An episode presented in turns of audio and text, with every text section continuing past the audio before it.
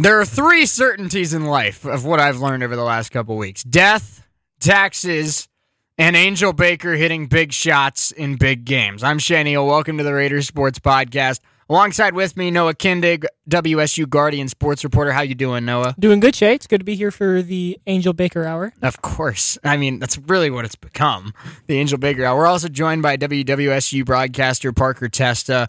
Um, he was, I mean, we were watching this game in the studio yesterday, you and me. Yeah. Uh, and uh, when Angel hit that three, we'll talk about it more in depth in just a minute. But when Angel hit that three that really put Wright State ahead for good, um, you and I were maybe having our sixth heart attack of the day. Yeah, I, I- yeah. It, Sounds about right. s- Sounds right. Thanks for having me back, guys. Always, always good to come back. Maybe because on. our guest said no. No, I'm just kidding. No, Typ- we- ty- typical filling guy. right. He's the he's the understudy. no, but I did tweet out last night, and this is something I'm going to try and work on when, especially when uh, Nick and the athletic uh, staff gets back from Texas. Uh, we'd love to have the volleyball pl- uh, team on after the Horizon League tournament coming up. We'll get into that more uh, later on in the podcast. Uh, but I'm excited for the guests we could have coming up. This could be the greatest episode in the history of the Raider Sports Podcast. We have an undefeated volleyball team going in, well in conference play going into the tournament 14 and 0 regular season champs back to back years we'll get into that we have the baseball team undefeated uh, quincy hamilton wins his second batter of the week in the horizon league uh, they look like a top 25 baseball team right now they really do um, and I, I don't know if you know this, but you know something happened. I, I, I, I might have forgotten. No, I'm just kidding. Oh, okay. Angel Baker and the Wright State Raiders win the first ever NCAA tournament game in school history. Let's go. Awesome. It It's was uh, like you said. We, ridiculous. we were having countless heart attacks here yesterday watching that, but it, it was really cool to see that first win in, in school history. And Noah, you mentioned it last night. We look like geniuses. Oh, yeah. Because we said this is a winnable game, but what they have to do is control the glass, play good defense, force Arkansas to play uncomfortable. They did exactly that, Mm-hmm. got out to a 14 point lead, and fought off the Arkansas comeback. Arkansas played great in that second half, drawing fouls, playing more aggressive, but Wright State fought back, won in the trenches. It was a big win for this program and a big win for this school. Yeah, we talked about it last week on the podcast. I talked about it with other Guardian people. I said, look, I don't know if Wright State's going to win this game, but if they want to win this game, they have to win the rebound battle by 10 to 15 rebounds, and they have to be so dominant in offensive rebounds. I could see a world where offensive rebounds, Wright State punishes Arkansas, and they're able to take the game because of that. They won by four points. They had double Arkansas's offensive rebounds, and they beat them by 14 rebounds 44-30. Yeah, absolutely. And it's something that Mike Mike Neighbors had a quote in the post-game press conference, Arkansas head coach, that really stuck with me. And he said, the better team won today. Uh, Wright State outshot us, out-rebounded us, and uh, out-hustled us. And you have to win at least two of those three if you're going to win an NCAA tournament game. What a a I- compliment from an SEC he nailed coach. it. Yeah.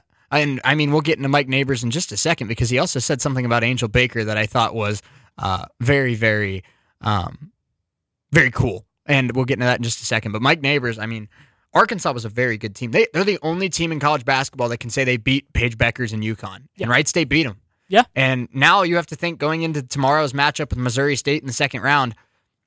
Yeah, there's still Stanford. Yeah, there's still Oregon. There's still UConn in this tournament. Uh, but if you can hang with Arkansas, you got to think you can hang with almost anyone. Yeah, and uh, we, I, I heard on the broadcast yesterday of that game, Coach Merriweather told the broadcasters yesterday that she said, "Hey, look, we're we got to play good defense because Lord knows we can't shoot it." And they, I love her honesty. It's so funny. Lord And- knows we can't shoot. and, and they did that. They out rebounded. They played tremendous defense, and it resulted in the first win in school history in the NCAA tournament, which was really cool to see. And Chelsea Dungee scored 27 points for the Hogs, but only five made shots. Yes. Thir- 14 free throws, but five made shots. You hold an All American caliber player to five made shots, you're doing something right. Absolutely. Uh, Dungee made 14 free throws. Free throws was the way that Arkansas was even able to stay in the game for so long, in my opinion. Uh, Dungee made 14 free throws. Wright State's entire team made 10. So the only reason that they were able to stay in that game for so long was because of those made free throws. Yeah, and Mike Neighbors, just while I'm thinking about it, oh, what what a game from Angel Baker. What a year from Angel Baker. And we, after the Horizon League tournament, we said she's probably the favorite to win Horizon League Player of the Year in her senior year. And after what I saw yesterday and what I've seen over the last two months, I think she's really got a shot at AP Player of the Year. She really does. She, the way she's played over the last two and a half months, it's like she got sick of being great and decided to elevate to being legendary for this program. And she plays like that over the course of a full season. What we've seen 25, 22, 25 points a game, shooting 50% or higher in most of these games. She's one of the 10 best players in the country. No doubt about it. Yeah, she is. And we, we I mean, we've seen it all year long. She had 55 in two days at one weekend this year. Carried them to the win in Indy. That, And- that just happens. yeah. And then hit a game winner in the NCAA tournament. Right. Yeah, and it's we, we it, she's just We're running out of adjectives to say Angel Baker is good at basketball. there, there's there's another there's no other way to say it. She's just damn good. exactly. There, there there's no other way to say it. And um, another player that we really saw the emergence of this year is Imani Jefferson, and Mhm. she's as, as a true fresh, freshman to do what she did. It's it's it's really spectacular to Yeah. see. Even though she got into foul trouble and she fouled out, Yeah, right? with like With- five minutes left. with, with like five Four or minutes five left. minutes Even left. though she fouled out, she had 13 points for the Raiders, and, And she was Three or a- four steals. Yeah. three or four steals. Yeah, she was a big part of that defense. Like, And Amani had a great year, like you said, Parker. But something I was worried about, not, not worried, but interested to see. Uh, freshmen always don't play as well in the tournament as they do in the regular season. It's a tough place to play. The spotlight's on. Uh, it's win or go home. It's a very tough environment for a freshman. And Amani didn't seem phased by the moment. And that's something that's really big um, because she is already maybe a top three player for this team. And if she's not phased by these big games, these big moments, uh, Wright State can beat teams that are quote unquote better than them, like we saw yesterday. And if we're talking about big moments, we got to talk about Lex Stover hitting that big three Yeah, from the corner. no Oh doubt my- about it. No doubt about it. My Angel God. Baker was getting triple teamed, so kicked it to the corner, and Alexis Stover hit the biggest shot of her life, Yeah. uh, nailed it, and um, I mean, it, it was just uh, you.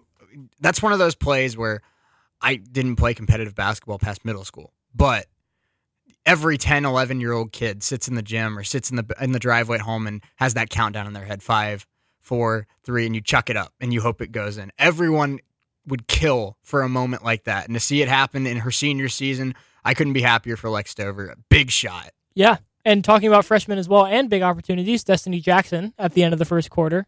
What a shot. from almost half court Oh, yeah. I think she could have made. That, I that, think that, that was the farthest out shot from the entire game, and it was a buzzer beater at the end of the quarter to give them an eight point lead. I think she would have hit that shot from the parking lot. Probably. Yeah. And to add, she could what, have hit it from fairmont and to add what you guys were saying about Lex Stover, she only played eight minutes, and that was her only shot attempt, and she drilled it in one of the biggest That's what moments you of the look game. for out of your seniors. No doubt about it. And that's something that we talked about it in the interview we had with Tyler and Lex a couple weeks ago, where we said, hey, uh, you know, Angel and Amani really are the two main scorers for this program. What do you do as seniors to try and, you know, help this team grow? And they said the biggest, the most important thing for them is just being good leaders and being ready when the time comes. And there's no better example of being ready when the time comes than hitting a shot like that. Mhm. So, cong- I mean, unbelievable game. I mean, like I said, we're running out of ways to say that this team is good. We're running out of ways to say that this team is historically good. And one thing that I thought was that we both thought that was very interesting, Shay, watching that yesterday, they showed the statistic that in 13 4 matchups all time, in 106 attempts, only the, the 13 seed has won six times. So it never happens. Yeah. No, upsets Six- do not six happen. to 100 record. Crazy. Ups- upsets do not happen in the women's Crazy. bracket like they do in the men's. the last time it happened before 2012. Monday, it was 2012. Yeah, and it was a big day for underdogs yesterday. I saw two 11 seeds won, a 12 seed won, a 13 seed Yeah. won. It was a big day for The, the, Alamo underdogs. region, the region that Wright State's in, is upset region. Yeah, Wright the, State the was 11, 12, and 13 Yes, the won. 11, 12, and 13 seed that won. Yeah. So the four, five, and six are all out in that region. If Wright State can get through Missouri State, who's the five, really it's just the one seed that they got to take out. Yeah. And, I mean, you know, all, all these big name schools have been taken, uh, have been knocked out by little schools, and that's what I love about March Madness in football, in baseball, and whatever. I mean, in baseball sometimes, but it's hard to find the magic of March like there is in college basketball, where Oral Roberts on the men's side, Loyola, Loyola Chicago on the men's side. Don't even Oral Um, Roberts. Yeah, oh it's God. it's just a great story. And I mean, Kevin Obanor and Max Abmas, uh, the two stars for Oral Roberts, have combined for what like 97 points in two games this tournament. It's unreal what they're doing together, um, knocking off Ohio State and then knocking off Florida. And on the women's side, Wright State's probably the Cinderella right now.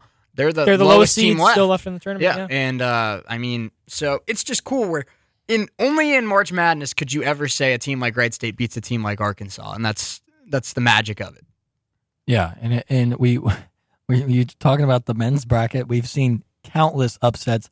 The Oral Roberts upset. Loyola just beat down uh, an Illinois team that a lot of people thought were going to the championship game, myself included. So did I. Yeah, I thought I thought Gonzaga, Illinois, but Loyola has proven uh, with the help of Sister Jean, yeah, I was gonna say, you guys think Sister Jean's gonna win this year? she she is And Cameron, looking and like Cam- it. how good has Cameron Krutwig been in this tournament? oh unbelievable. He's got maybe the worst stash in the country, but he's got maybe the best post game in the country as well. Yeah, and it's um, but going back to Wright State, it, it, we never see upsets, and to see that upset yesterday was was was awesome to see, and uh, I really think they they can they can uh, they can advance further into this tournament. I agree. With I help- mean, when, I mean, when you look at the way that they played in the first and second quarter as well, I mean, they they had them up by twelve at halftime. Mm-hmm. At halftime, they had triple their rebounds. Yeah. which is crazy to think. Yeah, and we'll get into the Missouri State matchup a little later, but I, I'm totally with you. I think if this team plays like they played yesterday, they can find themselves in the Sweet 16. I think that the way this team is coached, the way this team plays, they know their identity. They know they're not going to outscore these big teams, but they can make them uncomfortable. They can keep it close. And like I've said for you know a couple weeks now, weird stuff happens in March when you keep it close. Magical stuff happens when you keep it close. That's what the team has to be so happy and so proud about is they didn't have to change their entire game up in order to Nope. take a game to They Arkansas. played They exactly played like exactly the way that they have all year, and they just improved their own game, and they were able to beat this top team because of it. Mm-hmm. Yeah, yeah. We we talked the re- rebounding and defensive prowess was the name of the game for this team all season long, and that's exactly what they did yesterday. Like Shay mentioned, they out rebounded by 14. They played tremendous defense, and a win resulted just because of that's that's their mantra. That's what they've done all season long, and it propelled them to the biggest win in school history yesterday. So which was which was really cool to see. So congratulations to Coach Merriweather and the entire Wright State women's basketball team. Yeah, absolutely. And uh, before we kind of, I mean, we're going to talk plenty of basketball and deservedly so uh, over the next, you know, 45 minutes or so that we have left on this podcast. Um, but I want to play this because I thought it was a really, really special um, quote from Coach Merriweather. Uh, this is from uh, captured by Andre Johnson Jr. with 24 7 now. Uh, he's been a presence at the uh, press conferences all year long. Great guy, does great work. Uh, he found this 35 second clip or so of Coach Merriweather talking about Angel Baker hitting the game winning shot and what that meant to this program and what Angel Baker has done in her career. And I just thought it was special. So I'm going to play this really quick. We'll break it down uh, as soon as we uh, do that. So uh, this here is Coach Merriweather on Angel Baker from Andre Johnson Jr. So shout out to him for getting that clip. I don't know if the camera caught it or not, but as soon as she hit it and landed, we make this eye contact because she does that a lot. She takes that shot, that shot that people are afraid to take, that shot that people don't think is going to go in, and every time she releases it, and she did it in our conference tournament, she's done it in countless times during her career. Uh, she just has ice water in her veins. That kid is is is just a phenomenal player, and she does what it takes to win, and she feels no pressure about putting the team on her back. And um, I'm very confident when the ball is in her hands. And again, that was Coach Merriweather on Angel Baker after that game against uh, Arkansas, where she hit the game winning three with less than 30 seconds to go. Andre Johnson Jr., sports at 24 7 now. Uh, good enough to capture that clip. He did a great job, and I want to make sure he gets the credit for that. He does Uh, fantastic He, work do- he does Sports. great work. But that was really, really cool to me because every time I hear Trina talk, I hear her talk as a coach, and that's natural. She's a coach. But that was a fan talking about how cool it was to see Angel Baker just do what Angel Baker does. And if you can do that to your head coach, it's like she said, just a phenomenal player that does special things. And um, Trina shouldn't be nervous with the ball in Angel Baker's hands because she's proven time and time again she's going to find ways to win. It's exactly how us as fans and as as reporters following the this team, it's exactly how we all have felt all season long about Angel Baker, and to see Trina talk about that yesterday was really cool to see, and uh, just the praise that she gave Angel Baker was very deserving, and um, we're just really really cool to see Trina from in a fan's perspective rather than a coach, like you said. And that's all you can really do at this point. I mean,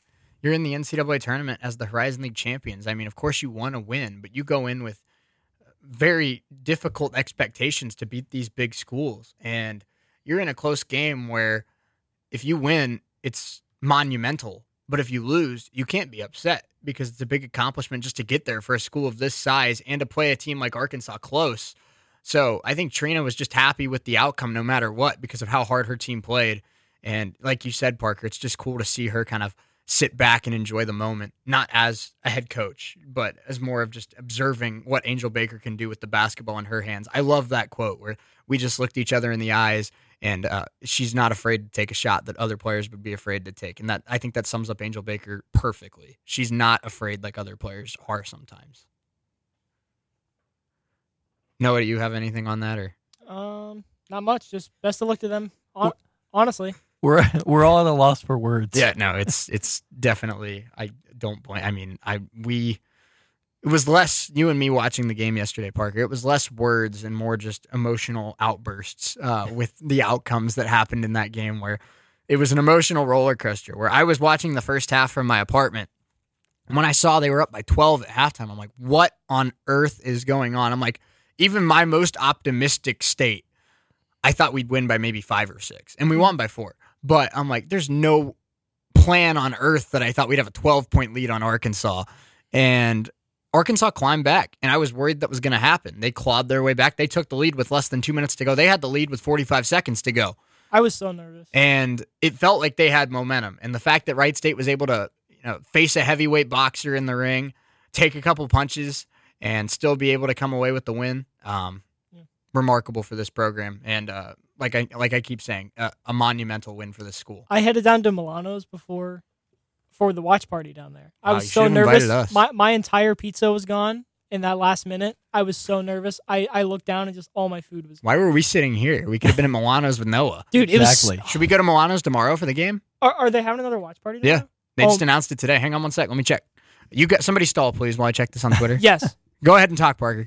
So, well, like you said, we were we were sitting here watching it yesterday, and it's just, just it's it's nerve wracking. I mean, we're we're broadcasters and we cover we cover this team, but we're also fans, and just to to watch that yesterday, and like Shay said, there there's just uh, there's really no words and just emotional outbursts, like like sounds that wouldn't be pleasant for radio. Was Absolutely were, not. ha- were happening. I'm glad we didn't call the game. to see so Well, many.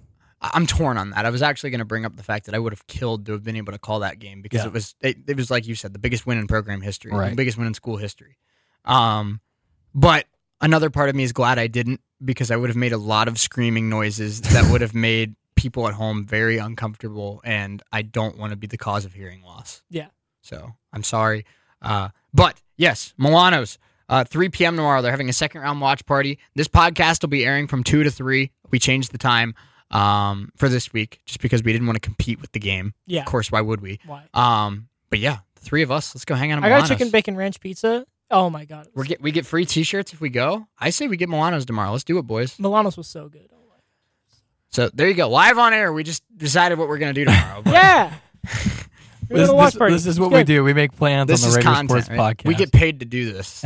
it's unbelievable. just just seeing so many people like tweet out during the game. So cool. Like I was I was tweeting live updates for the Guardian and just seeing so many people respond and like and repost the tweets everywhere. Just please, Wright State, please carry out this game.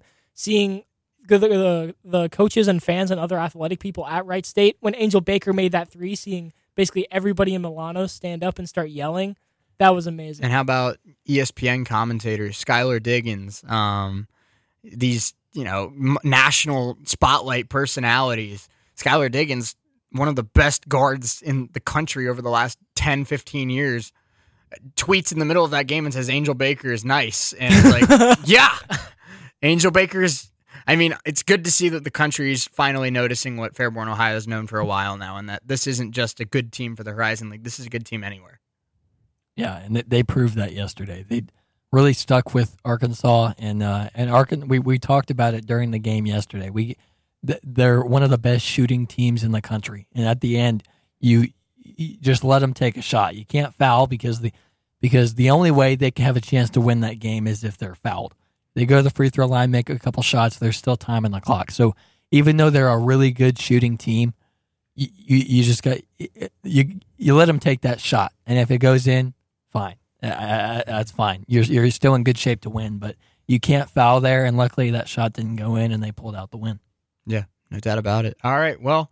We spent 20 minutes talking about that. We're going to later on in the podcast get into the uh, matchup with Missouri State. Uh, that will be starting as soon as this ends uh, when it's airing. Uh, but I want to get into uh, other sports around campus because it's a good week for all sports, not just basketball. This Yes, sir. yesterday was maybe one of the biggest days in the history of Wright State uh, with the win for the women's basketball team and the team we're about to get into, the women's volleyball team, 14 and 0, undefeated conference champions in the regular season.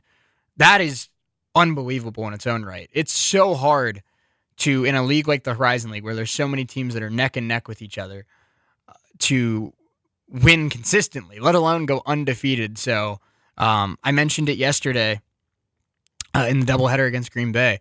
Uh, Allie Matters, uh, her three years, and I've said this maybe a half dozen times this year, but the growth, unbelievable. Going from basement dwellers for a decade to Horizon League tournament in her first year to NCAA tournament at large bid in her second year and regular season champions to undefeated in conference play in her third year and maybe cracking the top 25 by the end of the season, which is ridiculous. So, I mean, well deserving of Horizon League. I think she's a clear favorite for her second Horizon League Coach of the Year award. Um, and I mean, there's no argument. She deserves it. They went undefeated. Yeah, and uh, it's very rare. I'm looking at the schedule for volleyball right now. It's very rare to see four numbers in the winning percentage for conference play. Yeah. it says a thousand right now. Mm-hmm. Just insane to see.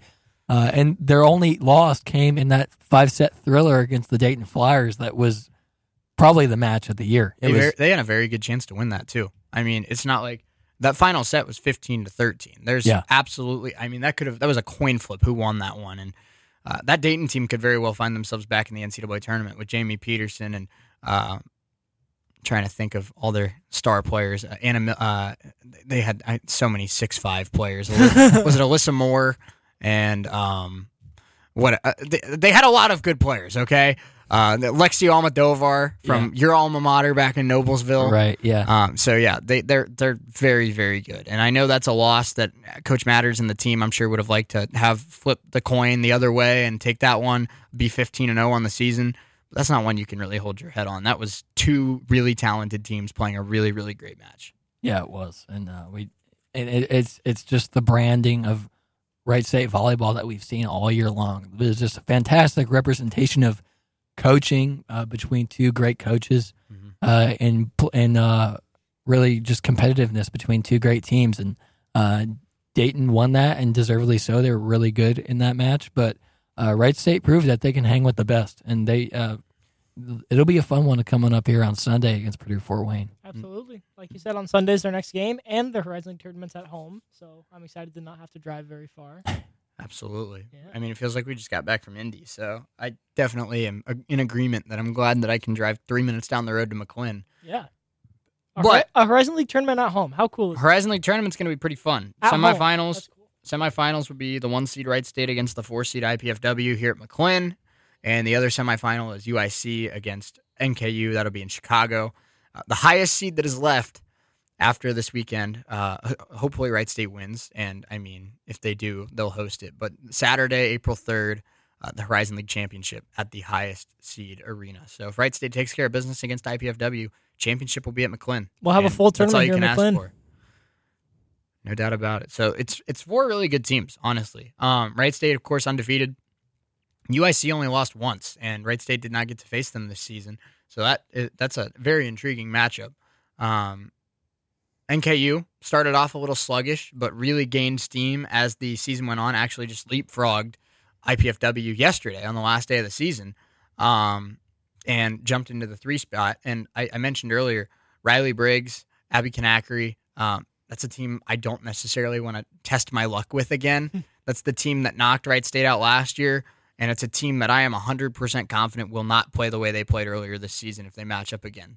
So, and then the four seed, IPFW, uh, really came out of nowhere. Uh, nobody had these kind of expectations for them. And here they sit, I believe, 10 and 4 in conference play. um, and the four seed. So they get a chance to do what no Horizon League team's been able to do all year, and that's knock off the Wright State Raiders. Absolutely. And they were a team that I was kind of worried about coming to the beginning of the year because preseason poll had them pretty low, and then all of a sudden they show up. They're tied with UIC and Wright State at four and zero start to start of the season. So we don't know where this team came from, and now we know where they're going. They're going on to face Wright State, and I think they're going to give them one heck of a game.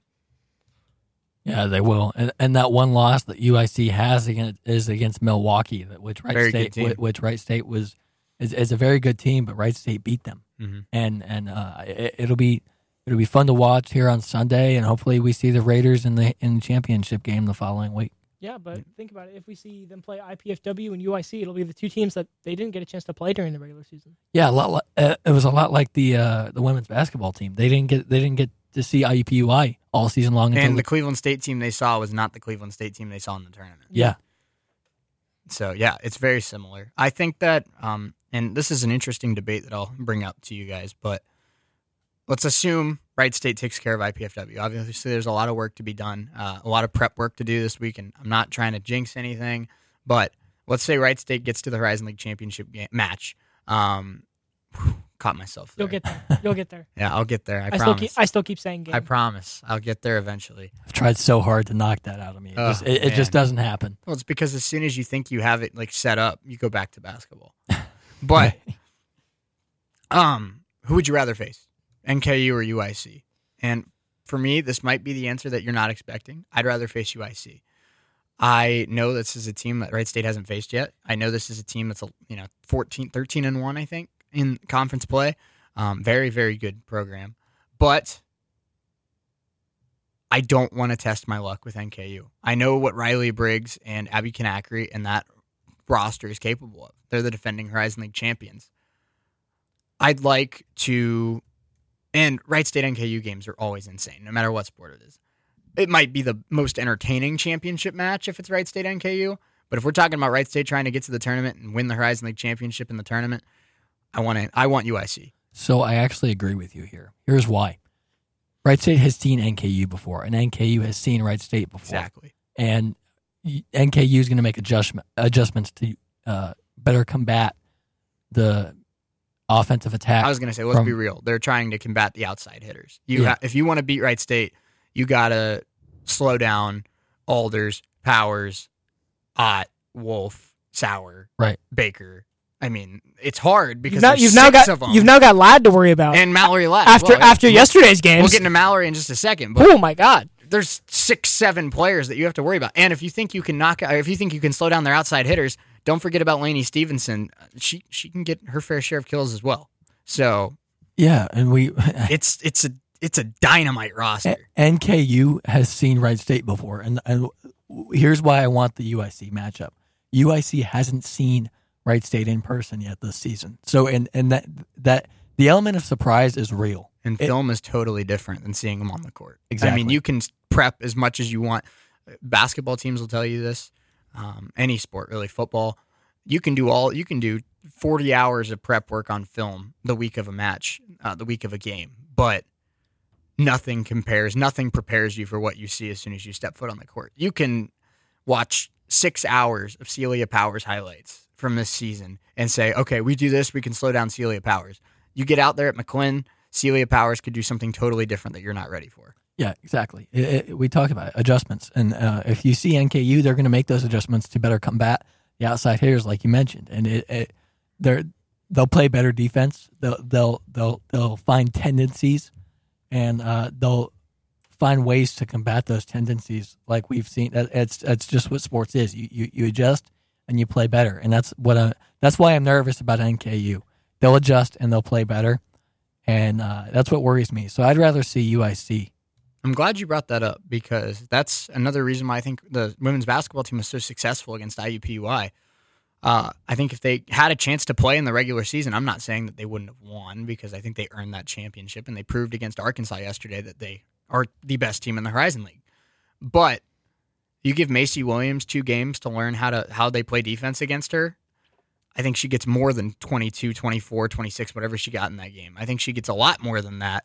Uh, and that's why Macee Williams is so talented. You give her just one game to study how they prepare against slowing her down, and she finds ways around it. And I think the reason why Wright State was so successful, especially in that second half, Macee didn't get a chance to adjust in the middle of the game, and it just worked out perfectly. If those two teams played the next day, I think you could have seen IUPUI come away with a win because I think Macee would have figured it out. And I'm just saying that's the beauty of March. You get one game, and Wright State was able to take advantage. And I think that could be a big thing for this volleyball program as well. You get one match in the Horizon League championship game. If UIC finds themselves struggling with the Wright State attackers, they don't have the next day to try and plan for it. You get three sets to figure it out. Yeah. We've drawn a lot of comparisons between the volleyball team and the women's basketball team throughout the year for good reason. And they might be each other's biggest teams. fans. Let's Yeah, be real. they might be each other's biggest fans. Yeah.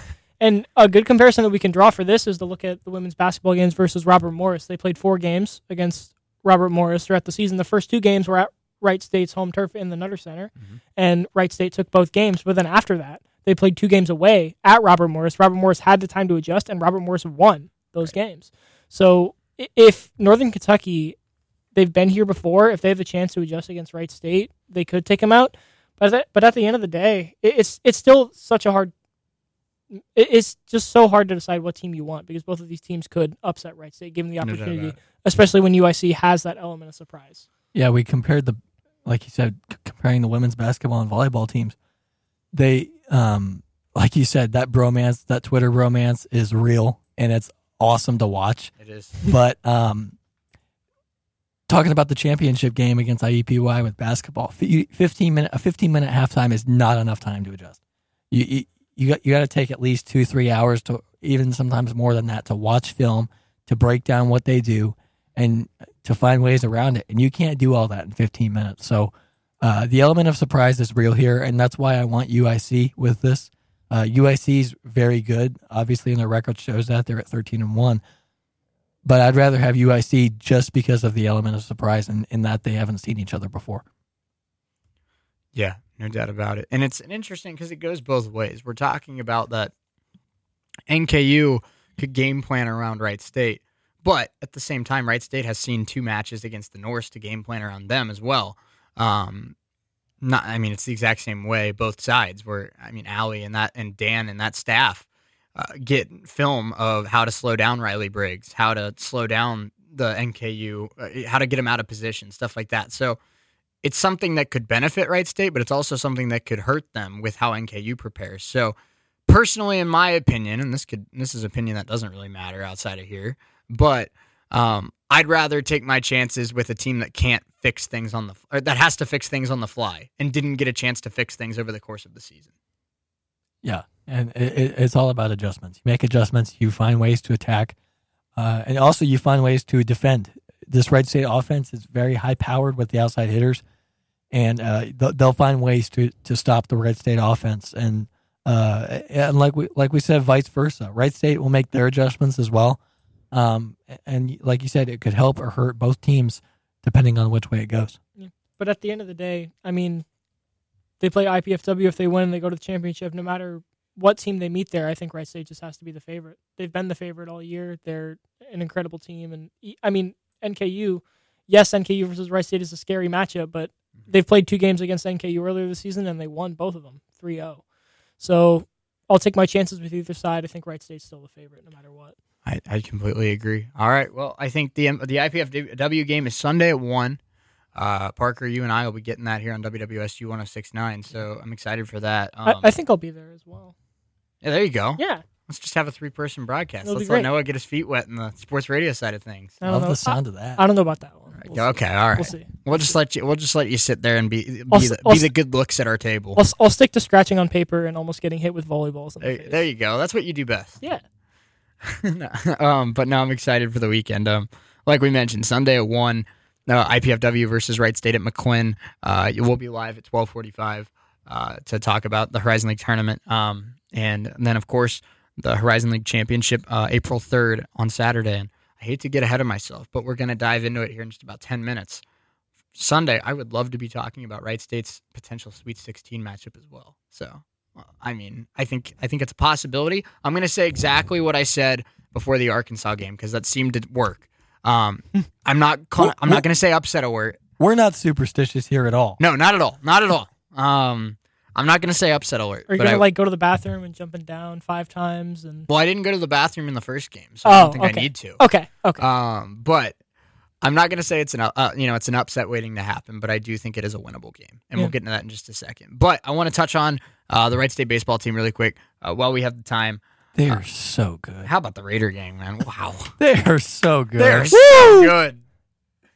They're 12 and 0 in Oh. conference play. Like, what's going on? And they they proved themselves proved themselves early against those SEC schools. I mean, one of the one of the the first game against Vanderbilt was not good, Well, but and they lost to Rocker, and I've said this three times. They lost to Rocker and Leiter. Rocker and Leiter this week against number 16 South Carolina. Rocker had 14 strikeouts, seven shutout innings. Jack Leiter pitched a no hitter with I- 16 strikeouts. yeah, and, and Wright State's not the only team struggling against these two. no, not at all. And Vanderbilt just achieved the number one ranking in the country. They are Let's the best team in the country. go. No doubt about it. Oh, yeah. I've Oh, yeah. They- oh, I've yeah, seen that team best. play like eight games this year. They are the best team in college Yeah. baseball. Hey, Van- Vanderbilt, thank you guys for playing us. You guys gave us amazing preparation. We're 12 and 0 now. So any Vanderbilt fans out there, thank you for playing us. We We'll see you appreciate in the it. College World Series. We'll see. Yeah, and the, just the hitters that this team has with Black, Hamilton. Hamilton just got his second hitter of the week this season. we talked we talked about it earlier. I mean, Quincy Hamilton must be you know studying as Kent Murphy uh, over the over the offseason because where did this guy get the power? Boy's I mean, we knew he was a good contact hitter. We knew he was a great athlete, great outfielder. But he's got what five home runs now this year. He's hitting dingers all day. he's not supposed to be the power hitter on this roster. And he said, you know, enough with your stereotypes. The the the athletic center fielder can hit home runs too. No more bunts. I'm just gonna hit. No more bunts. That's- I'll just hit it over the wall. That's the Kent Murphy mentality. man. You don't have to worry about running to first base if you hit it over right. the You wall. don't have to worry about base running if you just round them all in one swing. Yeah, it's great. But that's another thing that Quincy does well. He's very fast. He runs Very the he- he runs the bases very very well. I think he. I don't think it's a, a hot take to say Quincy Hamilton's the best athlete on the team. Yeah. He's Yeah. In Centerville's own. He's he's a local kid, so uh, I He's- mean, he's a quick- he's been doing it since his Centerville high school days. He's a quick So, center fielder that can hit home runs. He's he's one of the best athletes on The- any team you put. He's on. the perfect modern leadoff hitter, and Yes. he doesn't even lead off. He hits in the two hole, but he's the perfect. I should say the perfect modern top of the order guy. Speed, works good counts, gets on base, hits home runs, hits for average, plays great defense. He's just a five tool player.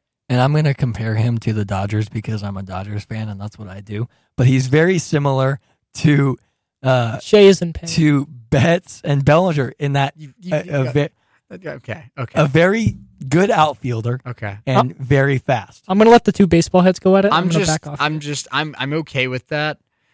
The only, I just only- don't know if it's fair to Quincy to say he's like Mookie Betts. I'm not saying that at all. I am not saying that at all. I'm ca- I'm comparing him in the fact of quickness, Yeah.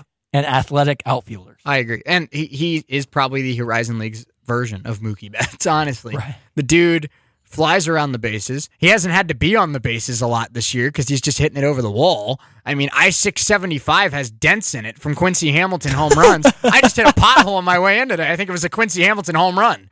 Um, I just made Parker just reboot.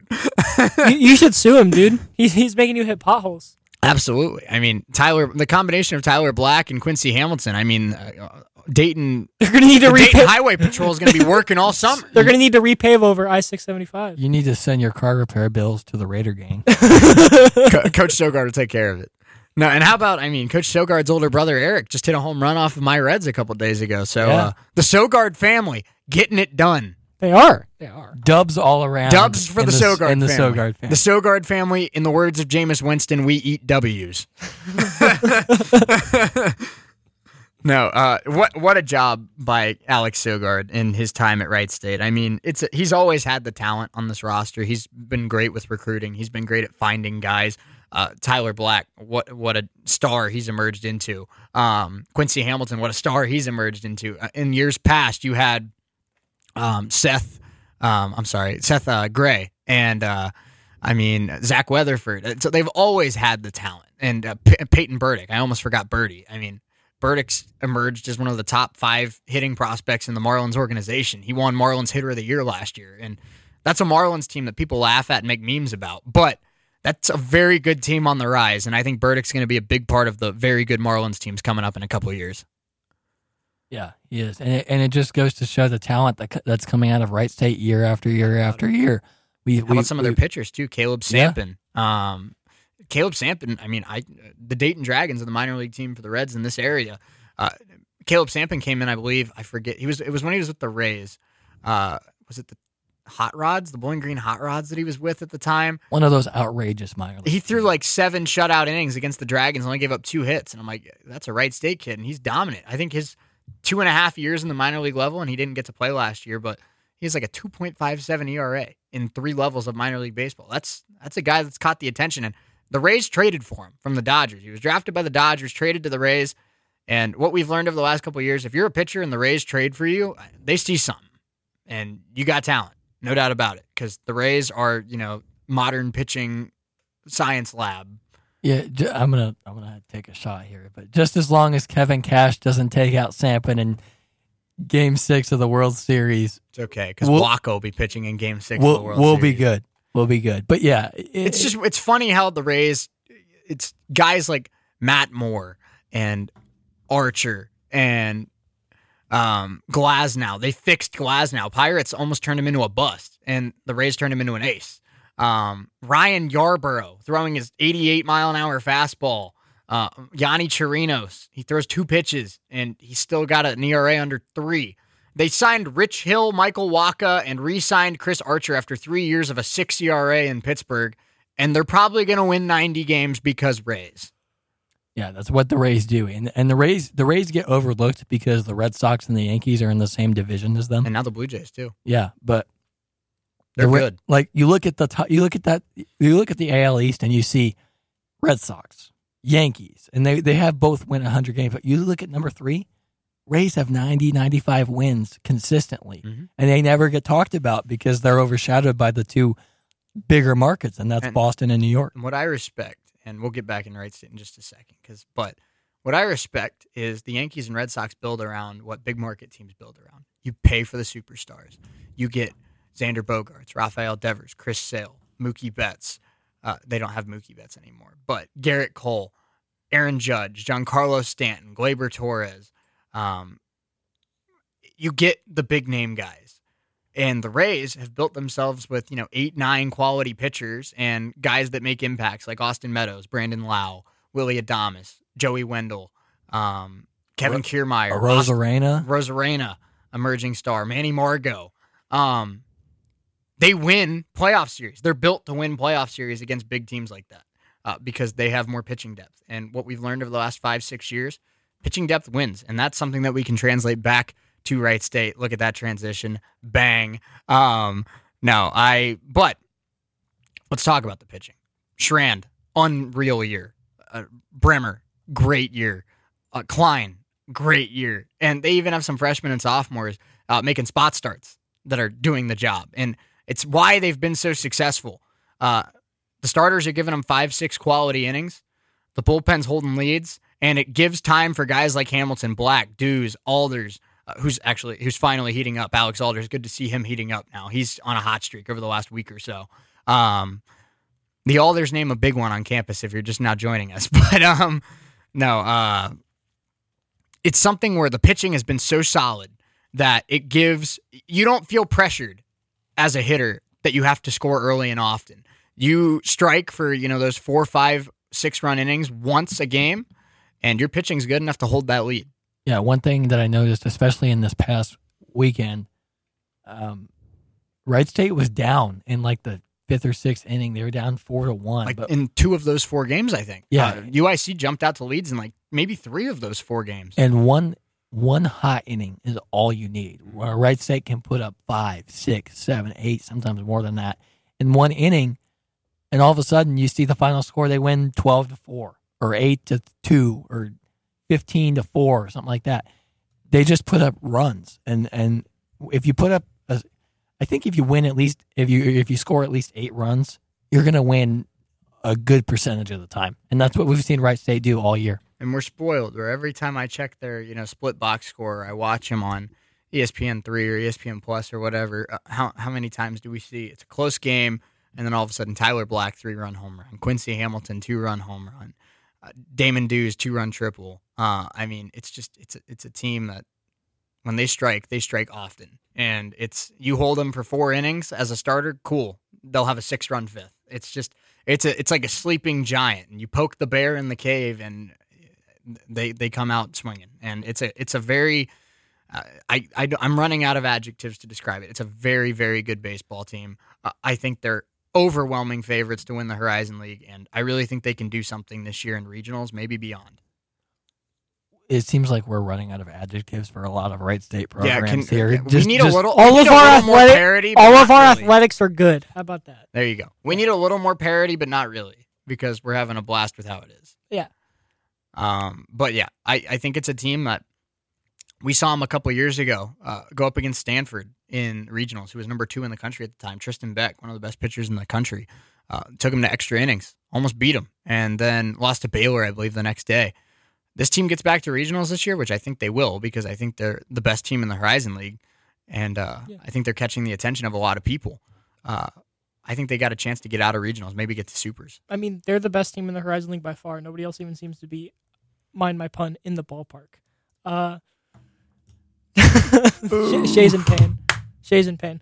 Uh, but just seeing the amount of runs that they can put on some of these teams 14 5 against Youngstown, 12 2 against Youngstown, 12 4 against UIC, 12 5 against UIC. Seeing the sheer just amount of points that they can put in on these teams. If you're putting in 12 points in in two games, basically that are back to back, I don't know if there are teams that can beat you. Because any team you're going to go up against in the regionals, the super regionals, as long as it's not Vanderbilt, they don't got Kumar Rocker, they don't got Jack Leiter. They got most of these teams in the country have pitchers that Wright State is going to be able to handle.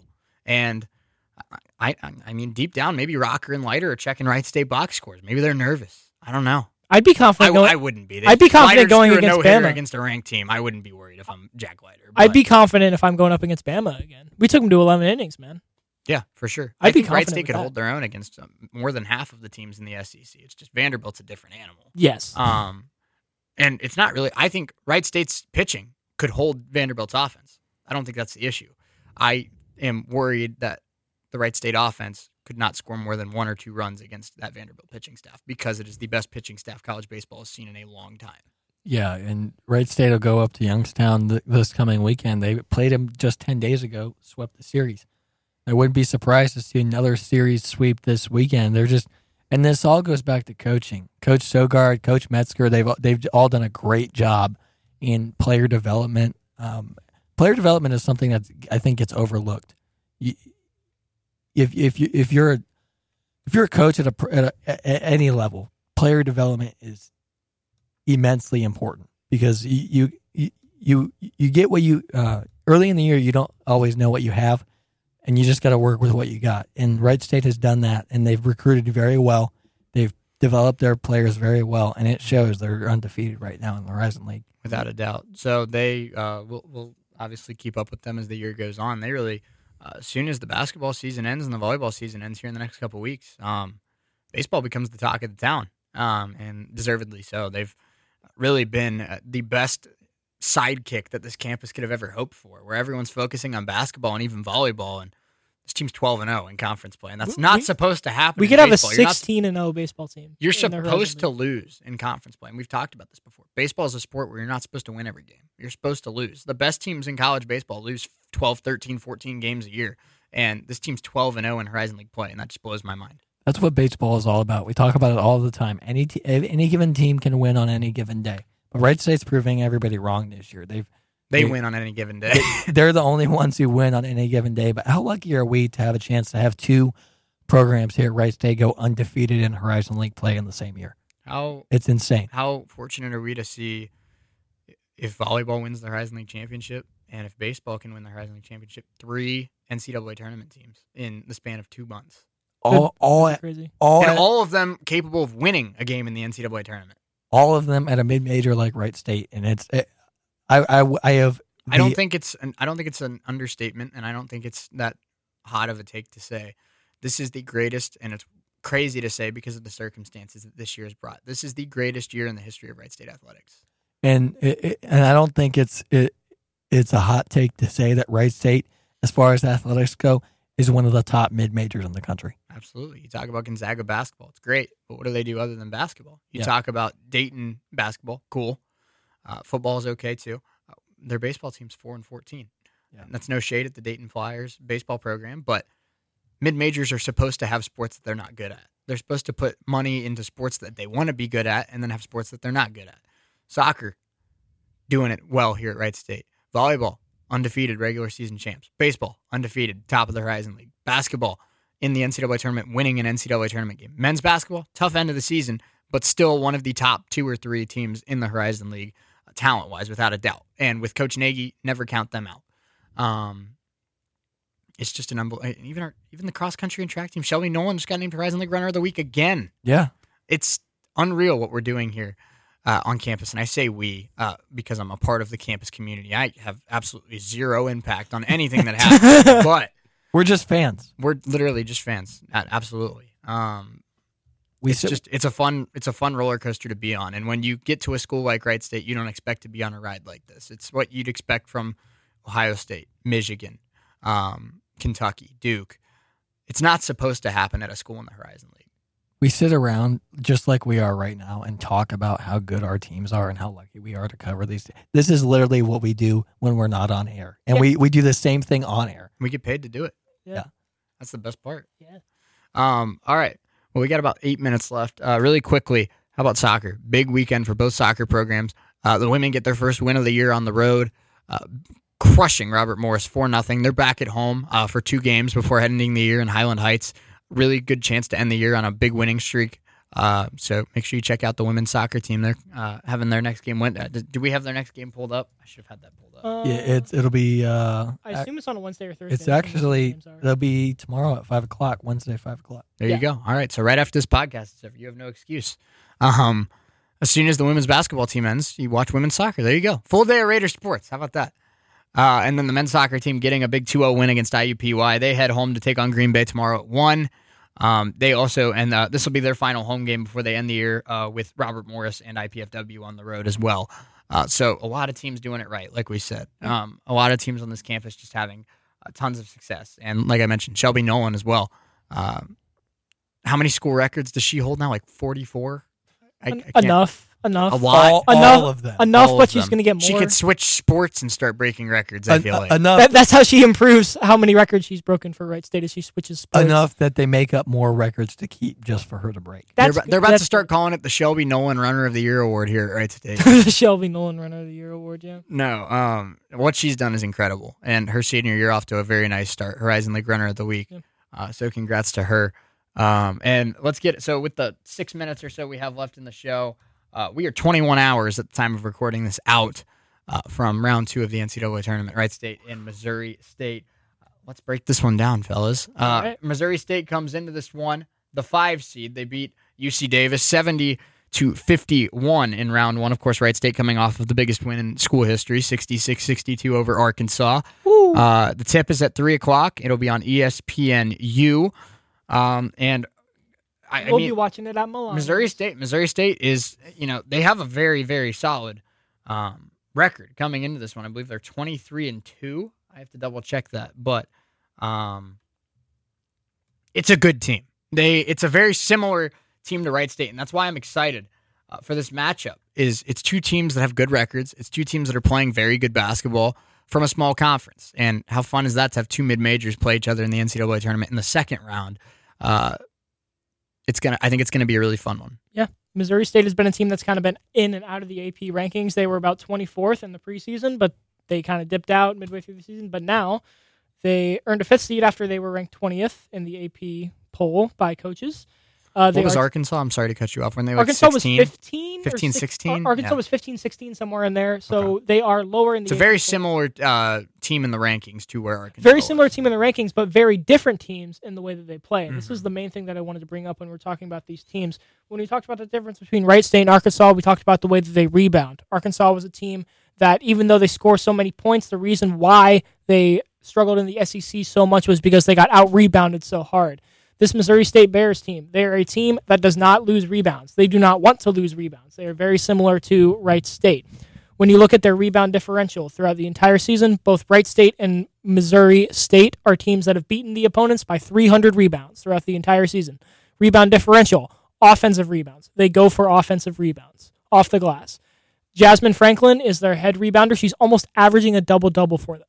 That is crazy. But that's not their highest score. They've got Brice Calip, Abby Hip. They've got Elle Ruffridge, who put 13 points, I believe, in their first tournament game. So this is a very solid lineup. I would say the biggest difference between these teams is that while Wright State relies on Angel Baker to put in those big points, she's averaging the Depth eight. of Missouri State is strong. Yeah, the depth of this Missouri State team is strong. Their starting lineup, their top five, are all averaging over eight points a game. Wow. So that's got to be the biggest difference between these two teams. But I, I think for this game, we can expect that whoever wins the rebound battle, because this is the way that both these teams play, whoever gets those balls off the glass, whoever wins the rebound battle hard, is going to win this game. Mm-hmm. Yeah, both- I'm just, I'm just reading it here. Uh, some of the no- notes that we have here on this preview. Uh, Missouri State 17 and 15 all time in NCAA tournament play. Uh, they've made two Final Fours in uh, 2001 and 1992. They made the Sweet 16 back in 2019 before the 2020 tournament was canceled, of course. Um, and like uh, Noah mentioned, they've won the rebounding battle in 21 of their 24 games this year and 47 of their last 54 games, a plus 11.2 rebound margin this season, uh, and an 803 defensive rebounding percentage, which is second in the country. Uh, this is one of the best rebounding teams in the nation, going up against one of the best rebounding teams in the nation. And I don't think it's uh, a stretch to say that whoever can win the rebound battle has a really good chance of winning this game. yeah, whoever wins the rebound battle will most likely take this game hands down. It's I mean, two elite rebounding teams. So These- these are- Frierson and Hale and Roberson and you know Baker Baker had 12 rebounds in that game against Arkansas. Yeah. Uh, Wright State's got to be ready to uh, do exactly what they did against Arkansas: win the battle in the trenches, win ugly, uh, and get those rebounds. Um, second chance points could be a huge thing in this game. Yeah, ugly is something that wins games. It doesn't always have to be pretty, but ugly wins. An ugly win is a win, and you'll take you'll take an ugly win a lot more, or ten out of ten times more than you take a pretty loss. And I, and if it may be ugly, but as long as you get the win, you get the win. So, uh, like you guys said, rebounding is key here, and whoever wins the rebounding battle, like Noah said, I think wins the game. They, I mean, they, these are two scrappy teams that have a lot of talent coming off the bench. We have Shamari Hale, who will come off the bench sometimes for Wright State and put in that center position. Same thing for Elle Ruffridge for this Missouri State team. She started for them most of the year, but she didn't start in their first round matchup. And she came off the bench scoring 13 for them, made it big, and basically won them the game with those 13. Absolutely. And uh, one, last thing I want to touch on here, um, before this one ends, uh, or before this episode ends. Uh, how about this? This is kind of a little off topic from the game, but it's just something that I noticed that I think is really cool. Um, Wright State, um, the one of six programs in the tournament this year that features an all-female coaching staff. Um, joined by Stanford, UCF, Georgia Tech, High Point, and Central Mu- Michigan. Uh, we talk about Coach Merriweather and what she's been able to do a lot. Uh, but how about uh, Tennille Adams? How about her associate head coach? How about Ashley Barlow? Abby Jump, four consecutive Abby years Jump? on Oh the 30 God. under 30. Kim Demings as well, Devin Reed. It's a great coaching staff uh, that's been able to do some historically great things here. Uh, and um, Demings, probably the greatest player in the history of this program. Uh, and just as good of a coach, and that'll be a fun debate to have next year in Angels senior season. Baker versus Demings, who's the greatest player in Wright State history? I don't think there's a coaching staff here at Wright State that gets more excited or more energized whenever th- their team scores. Allie and Dan are a close second. Yeah. but I think I think you're right. There are so many pictures of Jump and Demings just screaming and just flying off their seat whenever somebody hits a three There was- pointer. I know Ashley gets crazy too. too. Ashley Barlow. Yeah. Uh, she goes. She goes. She gets nuts. She gets pretty There crazy was too. there was a picture I saw on Twitter yesterday that I just loved, and it was Abby Jump jumping into the arms of Tyler Frierson, Yeah. and that just goes to show the energy and the passion that this coaching staff has with this team. Yeah, it's a special relationship for sure. Uh, all right, we got 60 seconds here to end this episode. Um, I don't want to do score picks because I don't want to be called a jinx or anything, and I don't want to have that. Me pressure. neither. I don't want to have that pressure put on me. Me neither. So all I'll say is go Raiders, uh, and uh, let's let's take care of the Lady Bears and get to the Sweet 16. yeah, go Raiders. It's going to be a scrappy match, but they can pull it out. Go All right. Raiders! Any I last love it. thoughts? Go Raiders! Well, Go Raiders across all sports. By the time, I mean, also the volleyball team uh, taking on IPFW uh, before we come back next week. So shout out to them. Hopefully they uh, punch their ticket to the Horizon League Championship game as well. And maybe baseball will be 16 and 0. Hey, that's a fun thing to think about. I know. We're so lucky to do this. and on that note, appreciate you tuning in here to the Raiders Sports Podcast this week. Uh, and until next time, uh, where hopefully we have just as much fun to talk about over the course of 60 minutes. I am Shay Neal, alongside with me Noah Kindig and Parker Testa saying so long and Raider up.